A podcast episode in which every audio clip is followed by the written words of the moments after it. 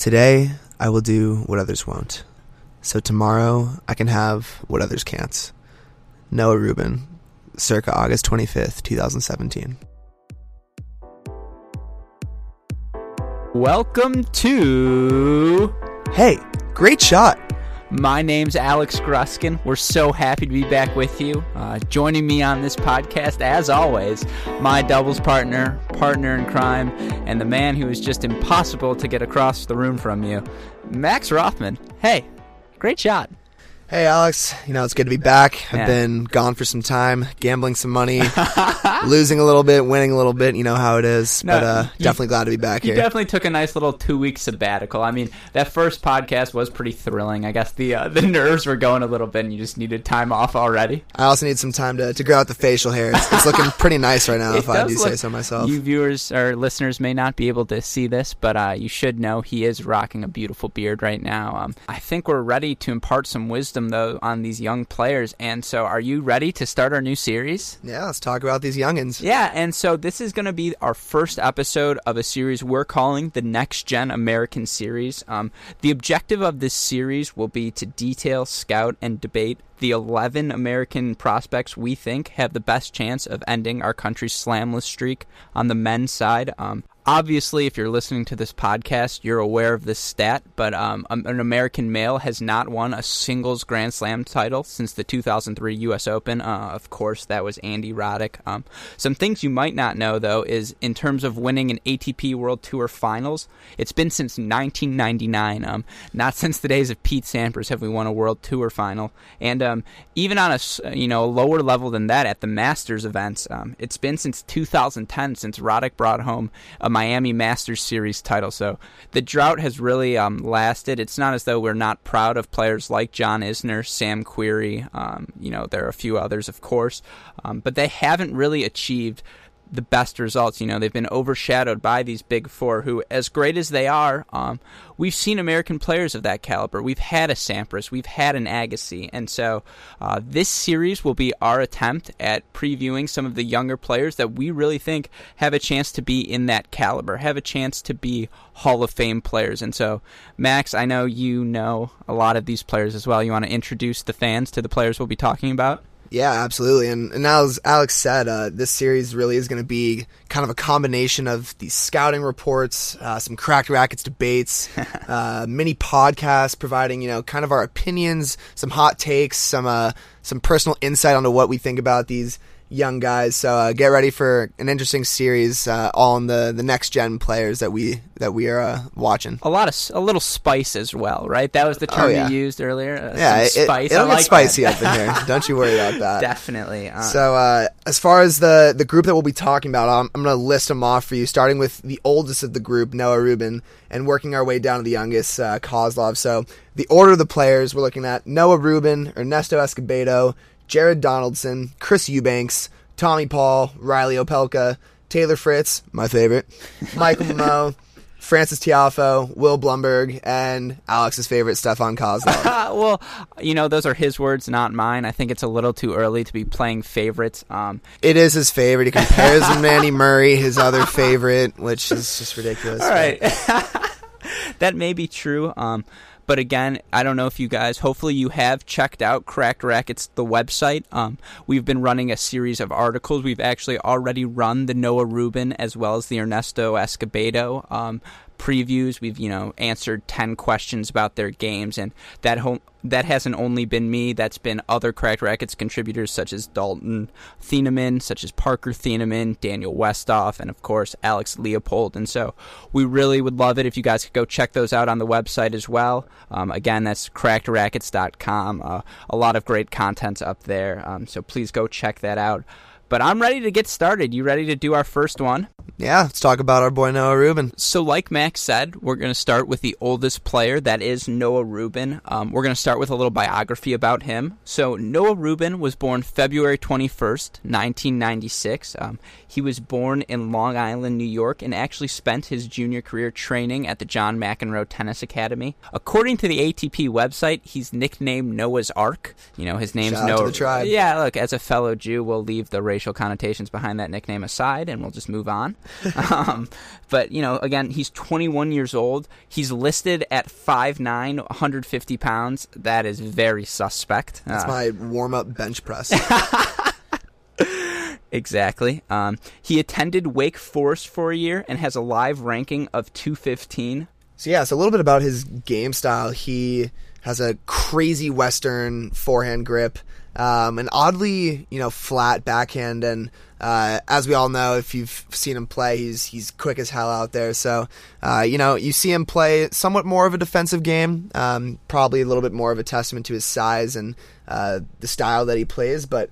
Um, you know that's that's how he is out there. You know, got to be fast, got to play defensive, and uh, he got he has to play to the abilities that he's got. Well, I think we'll get more into the specifics of his game as we go on, of course. But you know, for now, that was I think a, that was a really well done brief outline of his game. Um, I do before we get into the nitty gritty of his tennis, want to talk a bit about his social media presence. Um, we were going back and forth about this at the beginning, so I'll start with an easy question: If Voss offered you a sponsorship, Max Rothman, do you take it?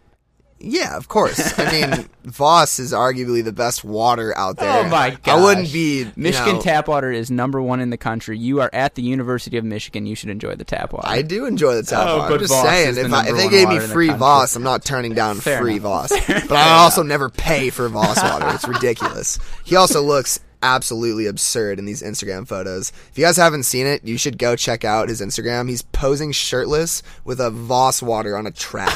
it is absurd. I'm sorry. the fuel of champions. No, it's not. Is he a champion? Uh, Oh, well, debatably. We'll get into that, Yeah, we? he- he's had some success. so maybe, hey, maybe the Voss is what's doing it. I mean, it's whether it's the Voss water, the Simply gum. Um, by the way, have you ever heard of Simply gum? No. I don't know what that is. Yeah, I like Orbit. Uh, yeah, I, I'm a five gum guy. Look, if Orbit wants to offer us a sponsorship, I will go shirtless on a track right now and chew some Orbit gum. Orbit hit us up. Exactly. We'll save them for the fake ads. yeah. Um, but yeah, I just it's an interesting social media presence. I say you have to be top 100 to go shirtless, but what do I know? Uh, Someone's gonna scroll through our Facebooks and look for a shirtless photo. You're just in There- Vegas. I, ha- I definitely have one in there from from Mud Bowl last year. Yeah, dude, you like torn up. That's funny. But okay, let's get to question number two then. Um, the moment you became aware of this player, and I'm actually going to start this one because you know I consider myself the Cracked Rackets tennis historian. Um, Of course you do. And when I was younger, yeah, I was a tennis nerd, and one of the things I did as a tennis nerd was go on YouTube and look up clips of players my age who are having a lot of success. Um, one of those players for sure was Noah Rubin, and uh, the YouTube channel I used was Colette Lewis's Zoo Tennis. Um, if you've gone to tennisrecruiting.com, you have to have seen the Zoo Tennis tab. And from the get go, uh, I saw Noah Rubin there, and the first one was actually in 2011. So that puts me at 16 years old. I don't know if it's creepy if I'm watching tennis videos at 16, but we'll let that slide. Um, and it was actually his final match against a much older Mitchell Krueger. I think it's two years. Um, when you're 16 and 18, that's a significant gap in terms Oh, yeah. of physical maturity. And it was a match Krueger won, but I remember seeing this short, maybe 5'4 kid who could just hustle to all of these balls, who was clearly um, able to take the ball early and generate enough power to hang with these mature players. And I just remember being incredibly impressed. What about you? When did you first hear of him?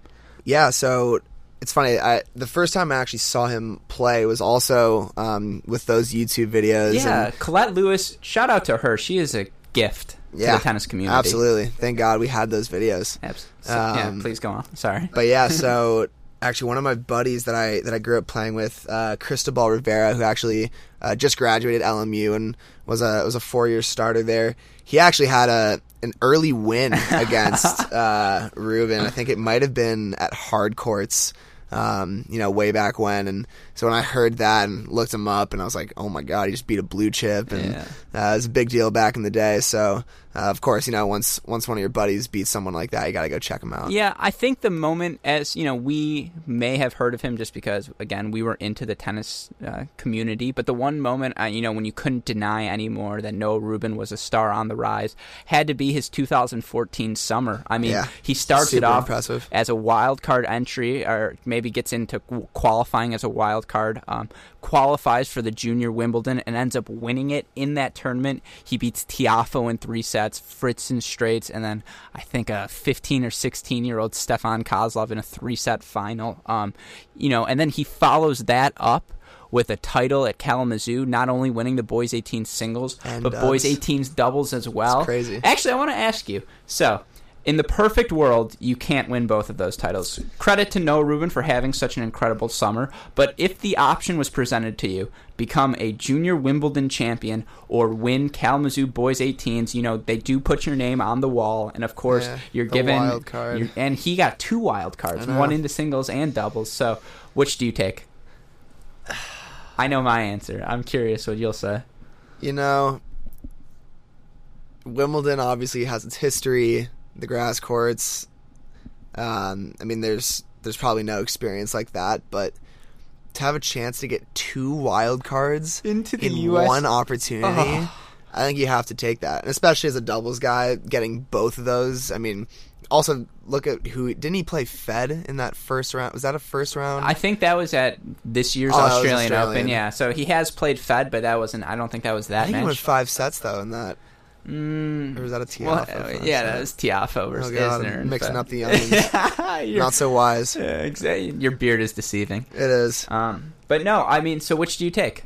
I think I gotta go U.S. Open. Yeah, I It- completely It's just agree. too cool. Now, if it's only singles, if you only won Kalamazoo singles versus the junior Wimbledon, which do you take? Probably Wimbledon. right? I think that I think that changes the game. It's really close. I have to say, yeah, I'm taking Kalamazoo. You just have to do it. To be the king of American tennis, you are the pristine junior. You're the one everyone's watching at the U.S. Open as Yeah. the star on the rise. And this is why we know about him, because he did have such an amazing summer. And to, you know, shift the topic back onto Rubin, um, he made the decision, despite those U.S. Open wild cards, to go to college after that. What do you think? Was that a good decision or a poor decision? You know, I don't think it's the right decision for every player, but for someone like him, I actually do think it was a good decision. Um, I think there's a lot of benefits to training with other guys that are, you know, near your level and getting coaching like that, and um, the equipment and, and everything that you get from being on a you know high level varsity team, and um, I think it allowed him to develop a little more and play against different uh, types of players. And obviously, you know, you, you can get that on the tour, but uh, it's it's going to be a little bit more inconsistent, and you got to you know pay for all the the traveling and everything. And so, yeah, I I think it was a good idea for him. The financials is a great point. You're absolutely correct to go to Wake Forest when you're at that young age to know that your training's going to be paid for, to know that you'll have meals readily available and that you'll be able to go on some sort of you know proper nutritious diet um, is is a beneficial aspect. I also think if you looked up the rankings, Rubin was right around 600 when he was making the decision to go to college. Had he experienced a success at the U.S. Open, maybe he does pocket that paycheck and enter the pro career. You know, maybe he'd be able to get into a few more challengers than he would have at the time. But I agree with you. Going to Wake Forest in particular, where you have a head coach like Tony Bresky, who is the successful assistant at Virginia for so long, you know, coach players like Somdev Devvarman, who is a top 100 pro, coach players like Treat Huey, who's gone on to a top 100 doubles career. Um, he has the requisite experience. Wake Forest was also a good team at the time. They had players like Skander Mansouri, and you know, he also playing one singles. He got to play the Ryan Shanes, the Jared Hiltziks, the Brayden Schnurs of the world. Um, great ACC tennis, great matches every week. You don't have to worry about losing and going home. You know, there's still going to be a match on Sunday. So yeah, I agree. Rubin, he definitely made the right decision. I don't think he left any money on the table by going there. Uh, so I would agree with you. So yeah, I I, I would you know like we said we both agree on the college thing. But uh, if let's you know imagine that he he did go on tour, um, what player would you say is most similar to him? Who's your comparison to uh, Noah Rubin on the tour? When he was 18 or now? Oh, Because it's different. I mean, it, it is obviously different. Let's let's say now it's a it is a totally different player. We gotta talk about him in a developed sense. So my comparison, and you know, again, I wrote about this in the Cracked Rackets article. I really think it's Donald Young. And before you cut me off, because I see it on your face that you disagree, let me make my case. Both extremely successful junior careers. Donald Young, you know, a two-time Kalamazoo champ, a two-time Junior Slam champ, a former junior world number one. He had the pedigree. He had the match toughness. I imagine he had the sponsorships lined up to go on uh, on the tour right away. Um, of course, he experienced some bad losses. You know, he still hasn't reached uh, top 25 in the world. I think if you asked him, he'd be happy with his top 50 career. I think he makes enough money to live a comfortable lifestyle. I think that's the type of career, if you're Noah Rubin, you should you know aspire for particularly because if you look at their physical profiles both shorter players but both extremely quick both again have the match toughness the pedigree the belief in themselves to know I used to be at the top of this game I think I can succeed no matter what the match no matter who I'm playing and then I think stroke wise, they both have the skills. Um, I know you're not the biggest fan of Rubin's forehand, and you know he's got a little choppy Western grip. I don't know how exactly he kind of traps the ball with his wrist. It's not the most aesthetically pleasing, but I think he's really able. You know, whether it's the flat pass down the line, whether it's taking the ball early and trying to go flat inside in. I think he has the type of diversity of shot selection that's similar to Young that can keep opponents off balanced. So look, I'll agree with you. He had, you know, a very successful junior career, just like Donald, and um, you know he's got that sense of pride and, and confidence in his game. Um, but I think there is such a difference between them in that Donald actually does have more of a weapon in his strokes than Rubin does. What do you What do you mean by weapon? It, he he'll attack the ball more. Think, I, so is it a pace thing? It is. Okay. It's it's but one better forehand and two just just a, a, power on the ball. I'm just worried that anytime someone hits heavy topspin to the Rubin serve or a heavy kick serve, how does it not get trapped? How does he not get jammed? Because there's kind of you know a little hitch. Well, I mean, yeah, exactly. That's kind of what I'm saying is that he can't really hit through the ball as as well as a guy like Donald, and that's where you know I think that that's uh, just a big flaw for for Rubin is that you know he sure he's got good ground strokes. He's got a good forehand, got a good backhand, moves well to the ball. Serve, you know, could be stronger, but there's just really not a weapon in his game. And the, you know, it, it is hard when you're, you know, 5'9", 150, as you said. Allegedly. Um, allegedly. And uh, I, I think he's got to find a way to, to add a little variety to his game that is lacking at the moment. And uh, so if I had to compare him, um, not necessarily – someone I think that he has the exact same game, but someone he should aspire to be is Dudi Sela. Oh. And your point guard makes his return. He does. He's my man.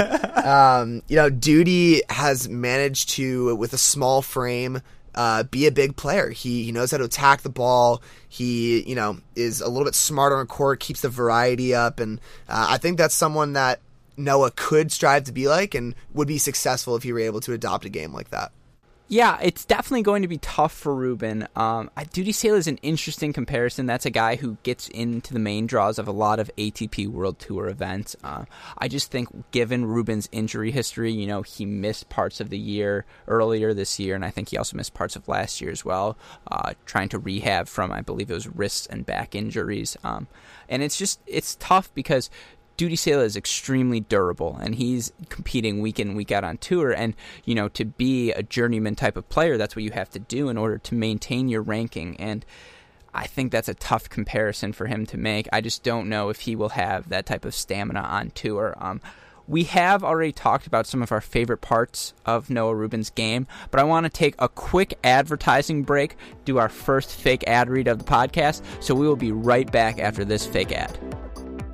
And now, another fake advertisement from our new sponsor, Voss Water. Voss Water. The most expensive, stupid, and really same water as every other water bottle out there. Hey Max, do you like water? I love water, Alex. Do you like Propel? I do love Propel, especially that peach. do you like Aquafina? No, not so much. All right, well, all of those are cheaper than Voss. That's true. so buy Voss because we like spending money on water. It's better than Fiji. Welcome back to Hey, great shorts. so let's carry on right where we left. Sorry, that was wow. I've never heard it said like that. That was really I good. Know, I was feeling it. okay, so that was probably my favorite of the Hey Great Shot reads. Similarly, what's your favorite part of Noah Rubin's game? Oh, God. that was horrible. Well, I'll work on it. I promise. That's all right. Um, you know, I have to I have to say his movement. If you watch highlights of Rubin, he's good on the run. He's got some great, you know, um, sliding shots, some great just reaches. Um, he's got fun points. Um, but like I said, I, I've got some issues with the fact that there's really nothing about his game that stands out more than his movement. Well, it's really tough when you say your movement is your favorite part of someone's game. It means they're on the run a lot, and Yeah. and it's you know a credit to him. I will say my favorite part of his game is his ability to get to the ball early and redirect it down the line, um, Yeah. particularly on the backhand. You know, I watched him play a match earlier this year against um, Sam Groth. And, you know, Groth was really taking time away from him. But at the same time, when Rubin was able to redirect down the line to kind of take Groth out of his comfort zone, um, that's when he was having success. That's when he was able to hold serve. Similarly, I thought his ability to uh, pass down the line, whether it be the backhand down the line, sometimes he gets that forehand early and really snaps it down the line. Um, you're right, it's a testament to his movement, but he is excellent on the run. He does a great job of improvising. Yeah, I absolutely agree with that. And um, you know, something I was wa- I also watched that Sam Groth match, and I was watching uh, some highlights of his from his match at the Australian Open with Federer, and um, it was a close match. I mean, it, it was straight sets, but you know, I think it was something like seven five, six three, six four. You know, it was, it was uh, competitive, and the way he was able to stay in that match was, like you said, taking those backhands early, taking it down the line, being more aggressive. Um, the matches where I've seen him struggle is where you see his ground strokes landing short. Um, you know, because he's the kind of player who relies on his movement and on uh, staying in the points long, he's got to make sure to hit deep. Otherwise, uh, he definitely will struggle. And so that's that's really what we've seen in this game. No, I completely agree. I will say one point Alex Leopold actually made in the article for a guy who is allegedly five nine. Uh, really nice serve. I really like the way he uses all of his body, really jumps into the ball, really gets a, a great turn on the serve. And I think it's really impressive. You know, you'd think given his height he would struggle on serve. As we mentioned, he beat Sam Groth 7-6, Sam Groth, who's been clocked at 150 on the serve. Um, obviously, crazy. Rubin was holding alongside with him, and that's something going on in his career. Uh, if he wants to have success, it's going to be really important. Um, I agree with you in terms of my least favorite part of the game. I mean, it has to be his size, and like that's you know, it's nothing he can do about it. But just the pace of his ground stroke suffers. He needs other people to give him pace, and you know that he can feed off of. And when he's unable to do that, he can struggle. Yeah, and uh, I would agree with that. I mean, if you have to actually look at the technical aspects of his game, uh, I'd, I'd probably have to say his volleys. Um, that's a good point. I, I saw him come in a couple times in a few of these matches, and um, off the approach, it's almost like he's not ready for the ball to come back. That's how it feels when I watch. Um, so yeah, I'd have to go with his volleys. No, I I would also say one other thing that might be my least favorite part of his game: his sponsorships. I mean, Uomo clothing. Do you know what Uomo clothing is? Not until I saw him And like, it. dude, I get you like your Voss. Switch to Propel. Like real champions, we drink athletic drinks. We drink Propel, not freaking Voss water. Peach Prote- Propel. Peach Propel. That is my drink. let Imagine me tell you. if he was shirtless with Peach Propel, would you have hated the Instagram post? Oh, absolutely not. I, I would have liked it, commented, shared it. Would have been great. I mean, the ideal sponsorship is Nike Propel or Nike Gatorade. What am I saying? yeah? Nike Gatorade. Yeah, that's probably what you want to do. Okay, so with that, let's get into the power rankings portion of the podcast. Um, there will be two power rankings portions in each next gen player mini podcast. First, we're going to rank them based on their current ability in comparison with their contemporaries, and then we're going to base them on their potential and where we think they'll end up. Um, so I- I'll start with you, I guess. What, where do you have him now, based in your top eleven? So in the top eleven, um, I've got him at number nine, uh, just ahead of Blumberg and Eubanks, um, and I I definitely am being harsh on him um, because of just the way that uh, I, I like a player's game to be, and uh, I guess that's something you'll learn about me. I, I like big players and uh, a big game. You know, that's that's me. So um, I I do actually have him on the bottom of my list for. Uh, the future, I just really have a hard time seeing him be successful against these top guys. Um, unless he really, in the next year or so, develops a weapon or changes it up a little bit, I really do see him struggling in the future. So this really pains me to say because we really should try not to do this, but I have him ranked in the exact same places. I. I have Rubin ninth based on current ability, and look, he's been injured. We're aware of that. He wasn't able to play. Um, well, actually, I'm sorry. Yeah, no, I have him ninth and tenth. I forgot. We actually recently added Chris Eubanks to the list, given his decision to forego his senior season and turn pro at Georgia Tech. Um, but yeah, I agree. It's just it's really tough he's someone who whose play very much varies given his opponent. That's not something I like to see, particularly out of young players, because you're mentally volatile. Uh, it's a lot high, harder for you to sustain that level of tennis. And yeah, it's tough. As great as his movement is, do you see another place where he could really physically develop? I mean, he already moves incredibly well. Of course, he'll get stronger with age. He's only 21 years old, and but I mean, best case, David Goffin.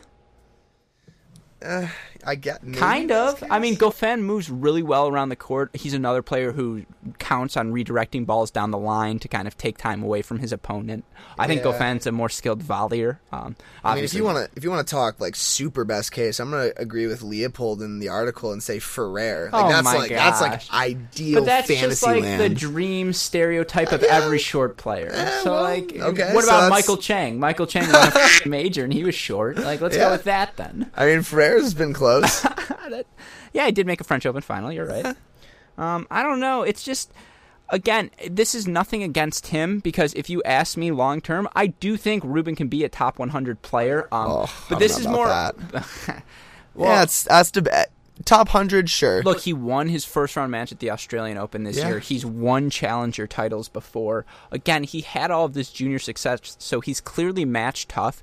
I think watching him, he understands he needs a disciplined shot selection and needs to execute his game plan. And so, in terms of, you know, being consistent, that's not something you have to worry about from him. And I think the top 100 is something he could achieve. Hey, look, I would love to see the kid prove us all wrong, um, and see another member of the tribe make it to the top 100. Uh, but he, he's really got to change some things up, and until that happens, I'm not, you know, totally convinced that he can really break through. Well, it's not even change things up. It's just he really needs to maximize all of his skills. and there it is. That's you said it perfectly. And so, okay, I guess uh, we'll end things with Rubin there. Of course, we're not going to leave you guys without a changeover chat. We are going to leave you guys for one more quick fake ad, so we will be right back after this commercial break. And now, a new ad from our desperate sponsor, Uomo Clothing. Uomo clothing Hey Max, was your prime in the juniors? absolutely was. Did you win a junior slam in Kalamazoo, but really haven't made it yet on tour? No, but that sounds just like Noah Rubin. and he wears Uomo. Uomo, the weirdest clothing line that we all know don't know about. Uomo, you don't know Uomo. Welcome back to. hey, great shot. Oh, that was weak, Dude, man. I stick with the standard. I'm on brand. You're I the one who something deviates. spunky, you know. spunky. Um, that's that's good. I think that's as good of a place as over to start everyone's favorite segment. It's time for cue the drum roll.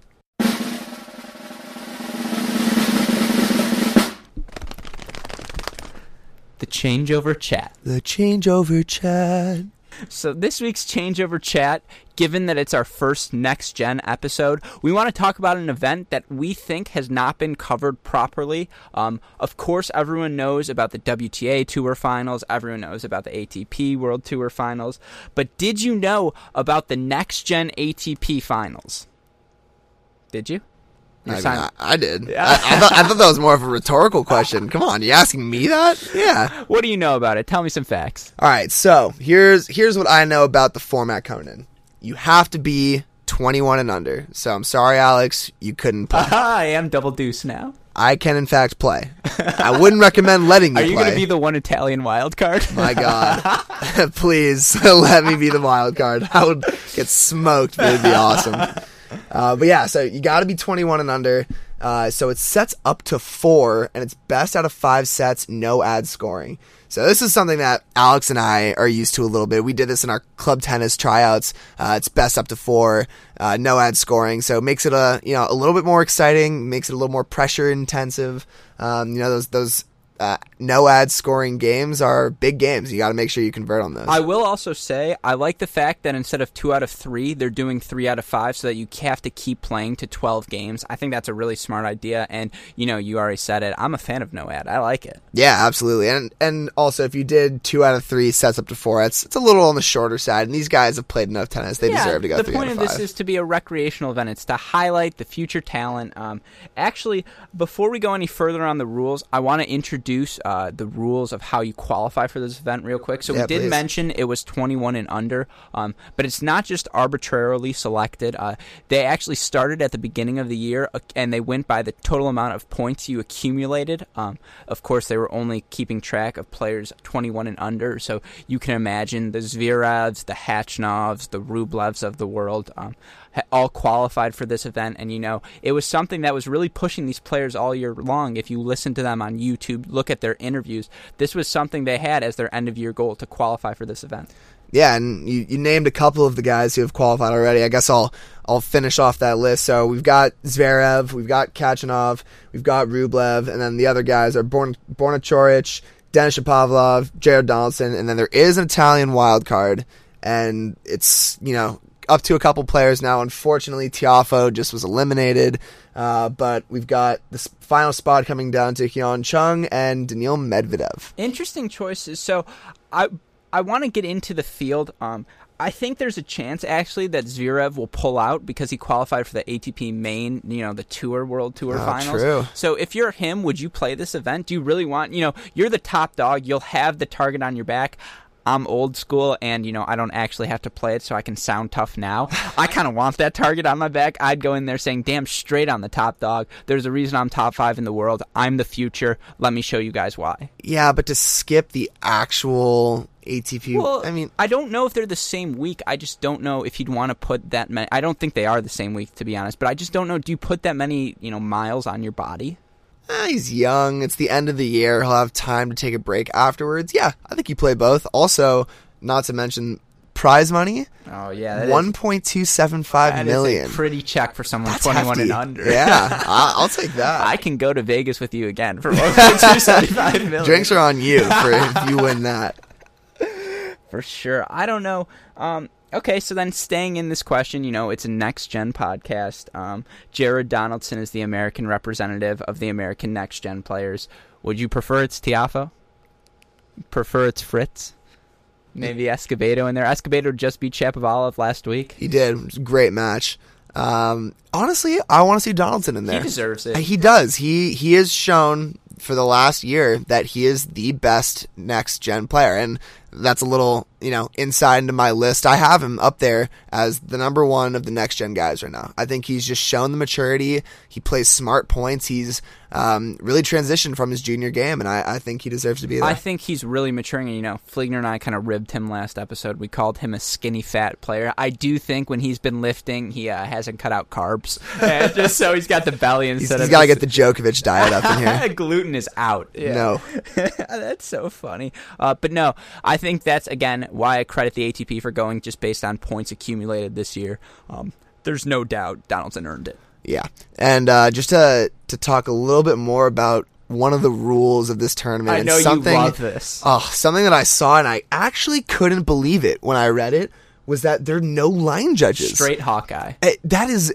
absurd. so- We're going back to the juniors. We're going to be hooking each other. But so I'm unclear. Does that mean everything's an automatic call and it's just going to be a beep, or is it the players are calling and you have the right to challenge every shot? I think it's the players are calling and you have the right to challenge. I mean, Because I researched and I really couldn't. I, it was very unclear. And if they're letting players make calls and then letting the other player challenge, that's pretty awesome. I'm so in for Those that. matches are going to get heated. It's going to get furious on court. Khachanov, given how brutish he is, it Oh, wouldn't gosh. shock me if you know he's injecting a little something something in him. He's gonna throw a punch. I could see Shapovalov jumping over the net and, and pointing at spots. Who do you think's the worst of those seven? Uh, you know, we're we won't include the Italian wild card, or sorry, of those eight, including Chung and Medvedev. Who's the biggest, most likely to hook? I re- I honestly think Zverev would hook. I can see him getting nervous about his spot. I can also see him as a junior just being the biggest hook. Um, yeah, I, I could totally see him hooking and then being just furious when someone else hooks him too. Oh, dude, Rublev. He's got Rublev, he's got a temper on Yeah. him, and like he's throwing a racket at the net. Yeah. He's tomahawking that shit oh, across Although the court. Shapovalov has thrown a racket or Dude, two. they've, oh, maybe we'll get. I mean, hey, these guys are under 21. I, I would do it too. I would throw my Hey, racket. please send those cracked rackets to cracked rackets. We'd love to see them. Hey, yeah, we'll take them. If you guys don't want them, absolutely. yeah, just make sure you way. send a GIF our way or something so yeah, we can post or it on sign them. I mean, can't hurt to do that, right? for sure. But no, I'm really excited about this event. I think it's going to be a lot of fun. I think it's going to be really a great way to showcase the young talent on tour. And if you listeners can't tell, the point of this podcast is to showcase young talent on tour. And the ATP has made an event perfect for us. And so the only thing missing is press passes. Get us those press passes, please. Please. All right. We're actually going to do one more thing before we go. It's a new segment we've been working on. Um, it's going to be our way of kind of replicating the type of talks, again, that we would have on the changeover. Um, it's what we would usually do is you ask hypothetical questions. And so what we're calling this segment is tennis myths. And so we're going to start with some fun ones. And I just want, just give me a rapid response, okay? What happens if Federer never cuts his hair?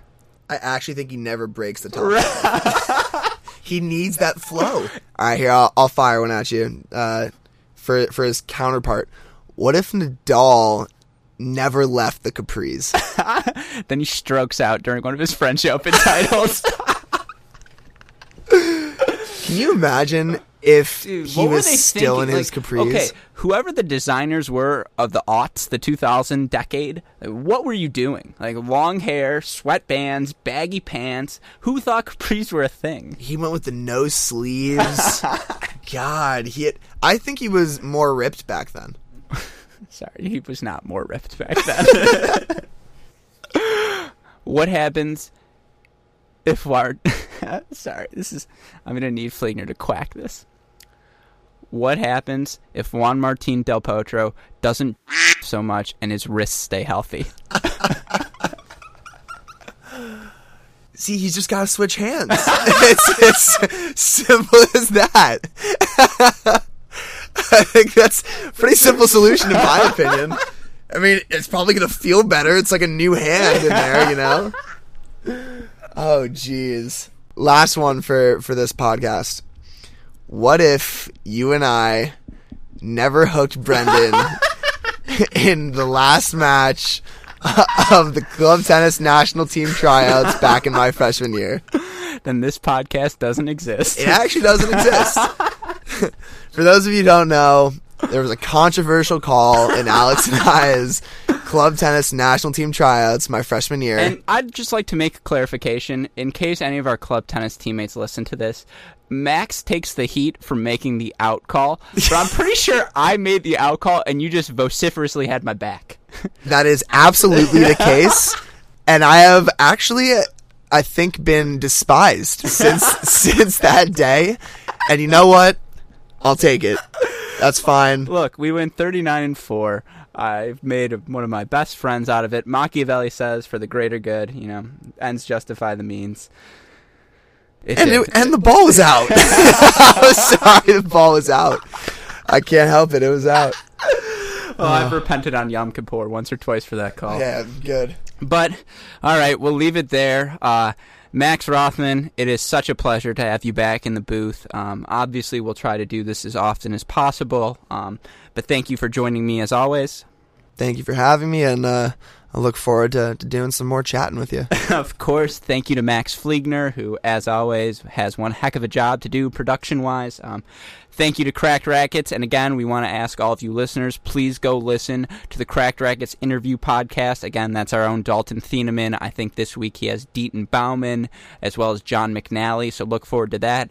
Go to crackedrackets.com. You'll see the belt series where I'm listing the best American players of the Open era. Go check out our next Gen 10 for 10 series. Go check out the Tennis Tribune. Maybe Rothman even writes an article one of these days. Oof, don't get too excited.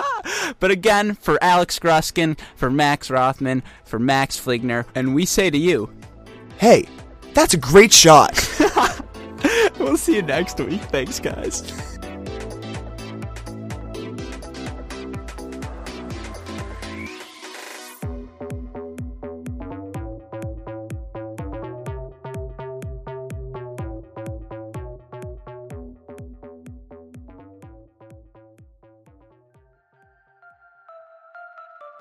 Shot production.